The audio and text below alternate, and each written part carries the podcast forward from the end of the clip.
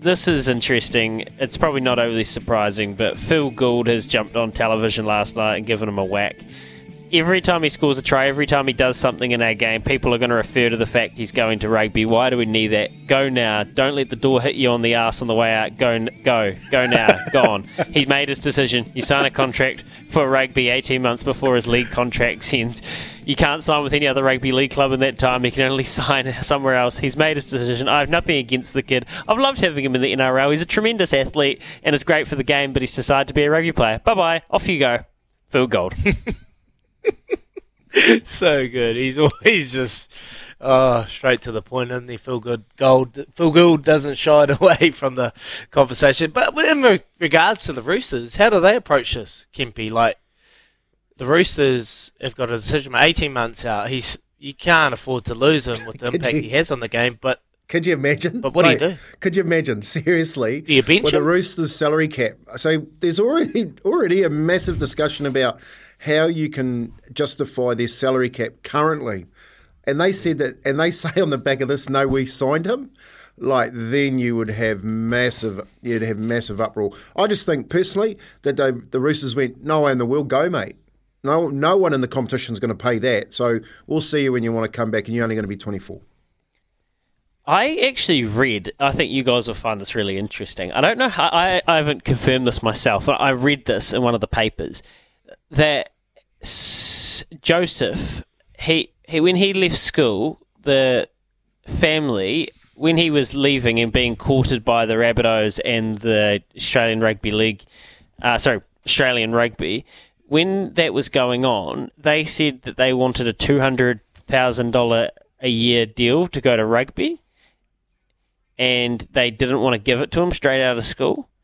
Instead, they've had to pay one point six for him two years later. So from a like an asset management point of view, what an incredible turn of events for um, the people involved with, like the kid making him, you know, the decision making involved here. Go to NRL, completely boost your stats and contract years, and come back and sign eight times of what you wanted initially. Mm. But Australian rugby, they didn't. I don't know how I don't know how confirmed that is and how sourced that is, but that was apparently the demand when he was initially in. And who knows, maybe he then would have taken that two hundred thousand dollar contract to the Roos, uh, the Rabbitohs and signed a two hundred fifty thousand dollar one anyway.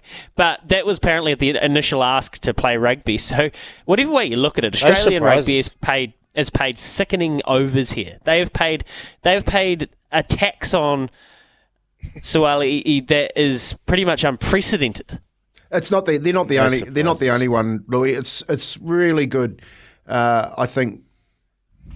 What do you what would you call that? Like um, signing for a young bloke when you can get him. Roger Tuivasa-Sheck's a prime example. Like signing out of the 2010 schoolboy tournament for $100,000 to Sydney Roosters. That was cheap. That was cheap when he had to come back to the Warriors um, for mega dollars to sign him back out of that that uh, that Sydney Roosters side. So, mate, it happens all the time that um, that type of recruitment. The one this the, the problem with this Joseph, Joseph Suaalii one is that uh, one is that he has just changed the the um, the shape of contracts in both NRL and in rugby. Like managers now, they will be going and knocking on. I can guarantee you, the Australian Rugby Union have like 10, 10 other players that they're looking at, at right now. That's right. That's it. They've they've set the market at a and you know, unless he's a white elephant, you know, like unless this is he is the unicorn. The other thing is, I saw this Izzy, you can talk to this. They were saying they for the what what they expect, they expect his career to have a progression like Israel Folau. Do they know that Israel Folau is one of the greatest rugby players of all time? Like, how can you say that he is going to have a career like Israel Folau? He might be a freak, but you know what it's like. You've seen a hundred talented kids that you know they, they don't reach their potential for whatever reason. Mm. An injury, it doesn't click. Like setting the bar at Israel Folau, do you not think is completely unrealistic? I think that's what they're trying to do here. Israel Folau impact on rugby union was phenomenal. Like he's the highest yeah. try scorer in Super Rugby, sixty odd tries and only a handful of games too. So he's a try scoring machine. Look, there's so much pressure on Joseph Suaalii, and yeah, like the winner out of this is NRL. I feel they got him for cheap. He's one of their marquee players. When he goes away, he's going to play rugby union. And if he does make the switch back to rugby league,